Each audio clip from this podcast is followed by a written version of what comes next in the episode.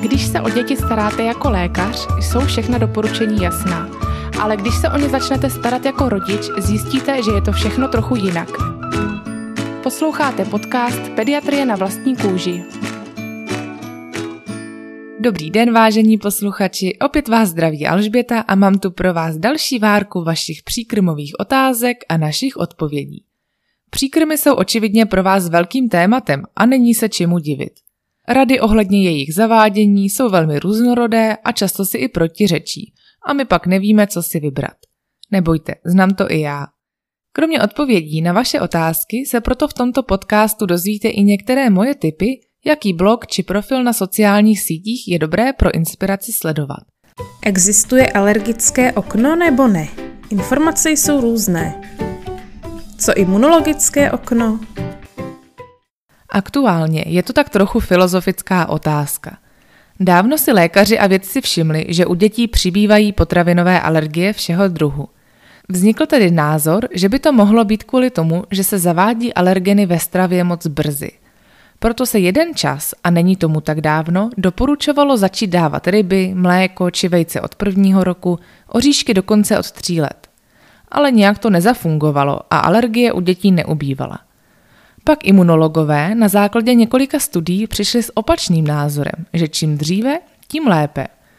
Období mezi čtvrtým a šestým měsícem začalo být označováno jako takzvané imunologické okno a v tuto dobu by mělo být ideální dítěti dle imunologů představit různé potraviny, včetně těch problematických.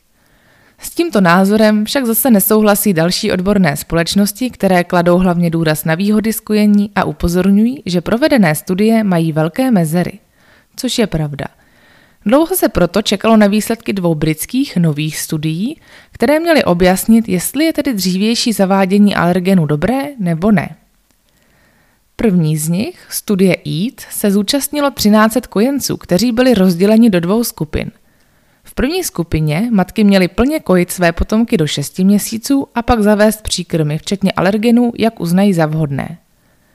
Ve druhé skupině se začalo už od tří měsíců s příkrmy, a to i s alergeny, jako jsou arašídy, vejce, sezam, kravské mléko, ryby a pšenice. Děti obou skupin byly stran alergií a dalších nemocí sledovány do tří let věku. Závěry studie skutečně potvrdily, že skupina, kde se začínalo s alergeny dříve, měla pak nižší výskyt alergií než skupina, kde se do 6 měsíců kojilo a začalo se s příkrmy a alergeny později. A teď co z toho plyne pro nás? Určitě nemusíte hned jít dávat čtyřměsíčnímu potomkovi rybu k večeři. Zatím nevznikly všeobecně uznávané postupy, jak a kdy zavést alergeny, ale zkrátka není dobré s nimi příliš otálet. Často se právě u rodičů setkávám s tím, že se bojí dávat ryby nebo vajíčko a oddalí to až po druhém roce. To ale nepřináší ovoce ani méně alergií, ba spíše naopak. Ostatně i další vaše otázky se týkaly potenciálních alergenů. Ořechy tepelně zpracované většinou alergii nespůsobí, ale máme zkoušet čerstvé? U oříšku se hlavně bojíme toho, že je dítě vdechne, proto celé oříšky nabídněte až dítěti staršímu tří let. To ale neznamená, že se oříšku máte do této doby vyhýbat. A to ani těm čerstvým. Jen je potřeba přizpůsobit jejich konzistenci věku dítěte. Takže namleté oříšky do kaše nebo máslo z oříšku, proč ne? Stejně jako u všech dalších potravin, zavádějte oříšky postupně, v malém množství a sledujte případné alergické reakce. Kdy zavádět rýži, lepek, rybu, těstoviny? O lepku jsme se bavili v minulé epizodě, takže jen schrnu, že lepek se má zavést kdykoliv do 12. měsíce věku. Co se týče rýže a těstovin, tak opět není striktně dáno, kdy se mají dítěti podat. Někteří kojinci se seznámí s rýží v podobě rýžové kaše, někdo přidá rýži a těstoviny až jako přílohu do příkrmu, většinu kolem 8. až 9. měsíce – ale jak říkám, nikde není psáno, že nemůžete začít dřív, pokud to miminku bude vyhovovat. Ryby a korýši. Alergen. Jak nabízet a škodlivost rtuti v mořských rybách. Na ryby padlo víc otázek, což je pochopitelné, protože je to alergen a doporučení ohledně podávání ryb se hodně měnila. Já říkám rodičům, ať se toho nebojí a když začnou v příkrmech nabízet maso, tak ať zkusí i ryby. Většinou to vychází někdy kolem sedmého měsíce. Pochopitelně si dejte pozor na kosti v rybách. Vhodné je nejdříve začínat s rybami sladkovodními, ideálně čerstvými, nebo pak mraženými. Oblíbené jsou zejména ryby jako treska, makrela, pstruh, kapr a losos. Kvůli vyššímu obsahu metylrtuti se nedoporučují některé dravé ryby, jako je například žralok, candát, štika, mečoun či tuňák. A už vůbec nedávejte dětem různé polotovary, jako krabí tyčinky či rybí prsty. Ty mají s rybami společný tak maximálně název. Dva dotazy také zněly na korýše, pod kterými si představuji hlavně krevety. To jsem si popravdě musela nastudovat, protože jsem to doposud neřešila a sama krevety nejím nijak často. Názory se jako obvykle velmi lišily. Už jsme si vysvětlili, že nemá cenu oddalovat potraviny z hlediska alergií, ale u darů moře jsou i další aspekty. Jednak je tu riziko kumulace některých těžkých kovů a třeba krevety jsou velmi bohaté na sodík. Až tak, že jedna porce může obsahovat až 75% doporučené denní dávky sodíku pro děti mladších 12 měsíců. Často jsou také krevety ošetřovány antibiotiky a chemikáliemi, aby vypadaly krásně, nekazily se a chránily se před chorobami. Tyto informace mě rozhodně nijak nepřesvědčily, že Karel bez krevet strádá. Nicméně je potřeba uznat, že pokud seženete čerstvé krevety či kvalitní krevety mražené, tak nevadí, když je občas dáte malému dítěti ochutnat. Ale já bych zkrátka nedoporučovala to přehánět. Dalším aspektem podávání krevet je samozřejmě i bezpečné podávání, takže než se do toho pustíte, nastudujte si, jaká je vhodná forma pro jejich servírování. Kdy je možné zavést bílý jogurt a ryby? Jaké ryby jsou vhodné? Ryby jsme probrali a co se týče bílého jogurtu, tak Karel ho dostal v osmém měsíci, kdy už jedl ovocný příkrm, takže se mu do něj začala přidávat postupně i bílý jogurt. Začít s jogurtem kolem 8. měsíce je u nás takové obecné doporučení, ale třeba v Americe je běžné, že dítě dostane jogurt už v 6. měsíci a já s tím také problém nemám. Je to spíše o tom, kdy se vám bude hodit do příkrmu jogurt přidat. A i když hraje u miminka hlavní roli v jídle kojení či umělé mléko, tak mléčné produkty mají u dětí do jednoho roku svoji roli, takže jogurt nevynechávejte dlouho. Ideální je podávat plnotučný, bílý, neslazený jogurt. Prbyňáčky, tvaroháčky, lipánky či slazené jogurty do jídelníčku malých dětí opravdu nepatří. Kdy zařadit červenou řepu a zeleninu typu rajčata, papriky, okurky? Červenou řepu někdo nabídne jako první příkrm, takže tam se bát nemusíte. Mimochodem, pokud začínáte s příkrmy a vůbec nevíte co a jak, tak mně přišel hodně přínosný blog dětsképříkrmy.cz, kde autorka ukazuje opravdu krok po kroku tvorbu nejrůznějších příkrmů, včetně těch nejzákladnějších, jako je například příkrm z červené řepy. Rajčatá papriky a okurky můžete také zavést kdykoliv do jednoho roku, jen je potřeba dát pozor na správnou úpravu jídla, abychom zabránili vdechnutí tvrdých kousků. Rajčata bych radila nakoupit v biokvalitě, protože mnohdy mají děti vyrážku ne po samotných rajčatech, ale po chemikálích, kterými jsou ošetřovány. Mimochodem opakovaně jsem zmínila, jak je důležité nabízet jídlo bezpečně. U takové řepy, kterou uvařenou rozmixujete, mít problém nebudete, ale co třeba s tou okurkou. Moc se mi líbí také Instagramový profil, který se jmenuje BLV krok za krokem, kde najdete hodně užitečných typů na servírování běžných potravin a receptů. Jsou to stránky zaměřené na metodu BLV, tedy jídlo do tlapky, ale určitě zde naleznete řadu informací, i když jedete klasiku se lžičkou. Kdy začít dávat maso a žloudek a jak často, aby mělo miminko dost železa? Obvykle se u nás začíná kolem 6. měsíce se zeleninovými příkrmy, které pokud miminko dobře toleruje, tak se přidá maso. Někdo doporučuje za měsíc od začátku příkrmu, někdo za 14 dnů, někdo začne s masem hned a nemůžu říct, že je to špatně – je ale dobré neotálet, protože, jak správně říkáte, tak je potřeba dodávat miminku dostatek železa, jelikož mu už jeho zásoby přestávají stačit. Nejdřív stačí pouhých 20 gramů masa a postupně dávku zvyšujeme. Ideální pak je podávat maso pětkrát týdně. Nezapomeňte, že se do toho počítají i ryby. Žloutek stačí jedenkrát týdně nebo za začátku dvakrát týdně půl žloutku a zavádíme ho zhruba ve stejné době jako maso. Ořechy a houby od tří let, kdy ale děti mohou semínka, lněná slunečnicová čia, Kdy plesnivý sír? U semínek je to stejné jako u ořechu. Pokud je podáváme na mleté, tak je můžeme podávat v kojeneckém věku. U celých semínek hrozí jejich vdechnutí, proto bych se jim do tří let vyvarovala. Plísnivé síry obsahují velké množství soli a do batolecího jídelníčku bych je vůbec nezařazovala. Obecně je nepovažuji za nijak zdravou potravinu, proto i poté stále s mírou. Mohu zkusit dát u devítiměsíční holčičky, když už máme zavedeno většinu potravin, kaši s kozím mlékem? Pro mě třeba byla novinka, že existují mléčné kaše na bázi kozího, nikoli kraského mléka. Jsou tedy pekelně drahé, nicméně tyto kaše můžete dávat od 6. měsíce věku.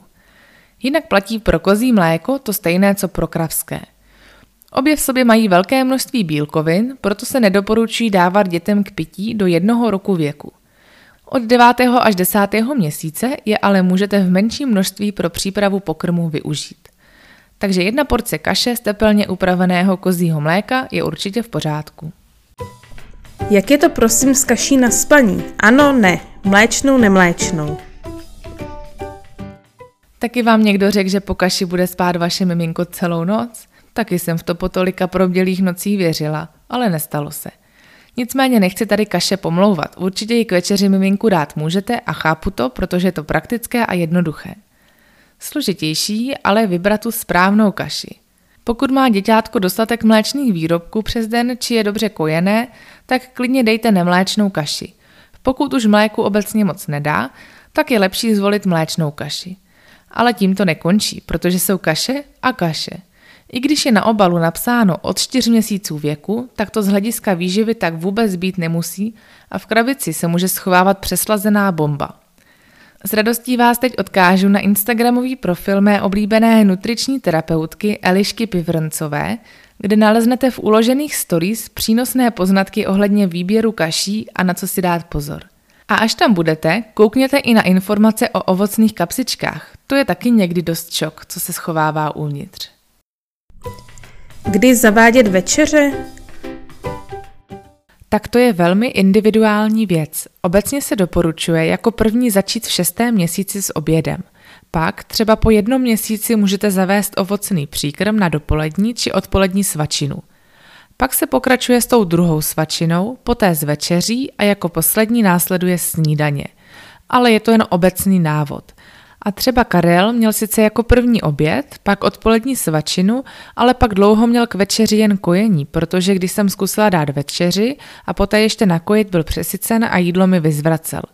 A kojení na usínání být muselo. Takže to měl trochu zpřeházeně a doteď v 15 měsících třeba nemá dopolední svačinu, protože spí a zbudí se až na oběd. Takže doporučuji se příliš striktně nedržet různých tabulek, ale spíše se zaměřit na potomka a jeho potřeby. Může se začít i s vývary, třeba čistý zeleninový. Sice to není úplně obvyklé, ale teoreticky můžete začít jen s čistě zeleninovým vývarem. Masový vývar zkuste, až když bude dítko tolerovat zeleninu s masem. Musí se mixovat? Nestačí rozmačkat vidličkou? Některé děti pak nesnesou kousky. Mixovat nemusíte a je pravda, že některým dětem stačí jen rozmačkání vidličkou. Některé děti však zpočátku tuto formu jídla opravdu netolerují a vyžadují hladký příkrm. Ale čím dřív začnete s hrubší konzistencí, tím lépe. S čím pokračovat po zelenině, masu a ovoci? S obilovinami nebo mléčnými výrobky? Nikdy není striktně dáno, co musí kdy následovat, takže obiloviny i mléčné výrobky jsou oboje dobrou volbou. Bílkovina kravského mléka. Jak poznat alergii, projevy a co dítě, které uší příkrmy? O alergii na bílkovinu kravského mléka budeme mít speciální podcastový díl, nicméně jestli dobře chápu otázku, tak se rodič ptá na příznaky u dítěte, co už jí příkrmy – v naprosté většině se však alergie na bílkovinu kravského mléka projeví do třetího měsíce věku, vzácněji později, proto je tedy tato diagnóza u většího dítěte nepravděpodobná. Mezi typické příznaky patří u miminek krev či hlen ve stolici, exémy, průjmy či zvracení. Pokud máte podezření na nějakou alergii, pokud máte podezření na nějakou potravinovou alergii, doporučuji stav skonzultovat se svým pediatrem. Prosím o názor na vlastní zavařování příkrmů. Pokud na to máte vybavení, tak je to určitě super způsob, jak příkrmy uschovat. Zejména ty ovocné a Karel by to mohl potvrdit, protože také několik měsíců baštil domácí zavařené jablečné přesnídávky. Je dobrý nápad kombinovat klasické mixované příkrmy a BLV? Určitě jídlo do ruky a zároveň podávání příkrmy lžičku vidím já osobně jako velmi vhodnou stravovací cestu pro děti. Je velmi důležité seznamovat potomka nejen s různými druhy jídly, ale i s různými konzistencemi. Navíc si tak rozvíjí i jemnou motoriku a je menší riziko problému při zavádění kousku do stravy. Jen je potřeba v první řadě myslet na bezpečnost při stravování, proto si určitě načtěte články z některých BLV blogů. Jak a kdy začít dávat příkrmy z kousky?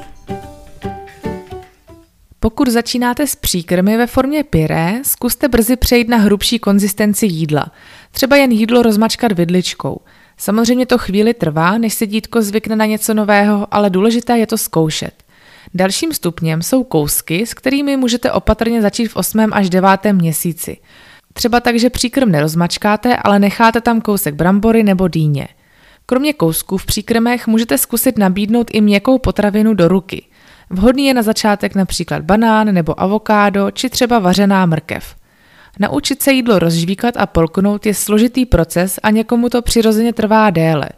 Důležité je to ale nevzdávat a zkoušet vhodné měkké potraviny i nadále. Jak často a kdy nabízet kousky, když nechce? Stoličky ještě nemá. 17 měsíců. V 17 měsících určitě kousky nabízejte často, klidně každý den. Chápu, že je to o velké trpělivosti, ale zkoušejte nabízet různé barvy jídla, různé tvary, v různé denní hodiny. A někdy pomůže i změna krmícího. Opravdu se nám kolikrát v nemocnici stalo, že od maminky si dítě nevzalo nic, ale od sestřiček ano. Takže zapojte rodinu a vy si zkuste odpočinout a dát si nohy nahoru. Dále můžete zkusit fintu s vaším talířem – Děti obvykle chtějí to, co máte vy, tak si zkuste připravit jídlo, které je vhodné i pro ně a když se vám bude do talíře sápat, nechte ho. Jinak co se týče zubů, tak často rodiče nedávají kousky, protože ještě dítko přece nemá zuby. Nicméně to je chyba, protože některé děti nemají v roce ani zub a přitom je to období, kdy už má umět rozmělnit a spolknout měkké kousky potravy. Obecně platí, že to, co je měkké tak, že zvládnete rozmačkat mezi prsty, zvládne dítě rozmělnit i dásněmi. Je normální, že mi dcerka v deseti měsících pořád moc nejí? Chce se krmit sama, ale cokoliv má na jazyku vytlačí ven. Sem tam něco spolkne. Jak docílit toho, aby dítě vůbec něco ochutnalo? Odmítá. Jsme stále na kojení v osmi měsících. Ano, je to normální. Některým dětem to trvá déle a někdy se to může zlomit ze dne na den. Dbejte na to, ať má dcerka dostatek mateřského či umělého mléka a příkrmy dále zkoušejte. Někdy pomůže zkusit přidat do příkrmu vaše mléko či umělé mléko, protože známá chuť někdy u dětí zvýší zájem. Nabízejte také různé formy jídla, s lžičkou i bez lžičky, různé kombinace jídla a barvy. A nebojte, jednou to přijde. Hlavně vytrvat. Kam putuje sousto, které dítě dusí a já zahájím KPR? Pokud se dítě začne dusit, je na místě zahájit vypuzovací manévry, které by měly vést k odstranění sousta z dýchacích cest. Dítě mladší jednoho roku si položte na předloktí hlavou dolů, kdy mu podpíráte hlavičku dlaní a prsty. V této poloze proveďte pět úderů mezi lopatky. Poté dítě otočte na záda, kdyby ideálně hlava měla být níže a proveďte pět stlačení hrudníku, jako u srdeční masáže. Takto polohy střídejte, dokud se stav nezlepší, to znamená, že z něj sousto dostanete ven, či dítě nestratí vědomí. Poté zahajte klasickou kardiopulmonální resuscitaci. To, kam putuje sousto, záleží na tom, kde je a jak je velké. Může zůstat tam, kde je, nebo se posunout i níže, třeba do jedné z průdušek, což by alespoň zprůchodnilo tu druhou průdušku. Když však jste v takové situaci, že musíte resuscitovat, tak je zásadní hlavně přivolat záchranku. Mimochodem již brzy vás čeká na našem Instagramu a Facebooku schrnutí toho nejdůležitějšího a i něco nového o resuscitaci dětí. Můžu dát i druhý den příkrm s masem? Děkuji. Ano, pokud uvaříte příkrm, klidně i s masem, které miminko nesní celý, můžete ho do druhého dne zakrytý uschovat v lednici a nabídnout druhý den. Neplatí to ale u příkrmu s rybou, ten už raději neohřívejte. Příkrmy u dětí s alergiemi, jiný postup, ale každý radí jinak. Jak například nahradit vejce v příkrmech? Pokud má vaše dítě nějakou potravinovou alergii, je logické, že se bojíte přidat další potenciální alergeny. Nicméně teorie, že by pozdní zavádění mělo snížit riziko alergie, se nepotvrdila. Ba naopak. Je potřeba více obezřetnosti, to znamená dítě více sledovat a dát menší množství alergenní potraviny, ale určitě není na místě její oddalování. To znamená, že pokud má například dítě alergii na bílkovinu kravského mléka, tak nemá smysl oddalovat zavedení lepků, ořechů či ryb. Jen buďte více obezřetnější. Vejce můžete ve sladkých receptech nahradit například banánem či jablečným pyré. Pokud má dítě velké množství alergií a výrazně omezený jídelníček, doporučuji skontaktovat nutričního terapeuta a jídelníček s ním po výživové stránce projít. A určitě vám dá mnoho tipů, jak příkrmy malému alergikovi přizpůsobit. Tak to by bylo pro dnešek vše. Pokud máte další otázky nebo něco nebylo jasné, skontaktujte nás přes náš Facebook či Instagram Pediatrie na vlastní kůži.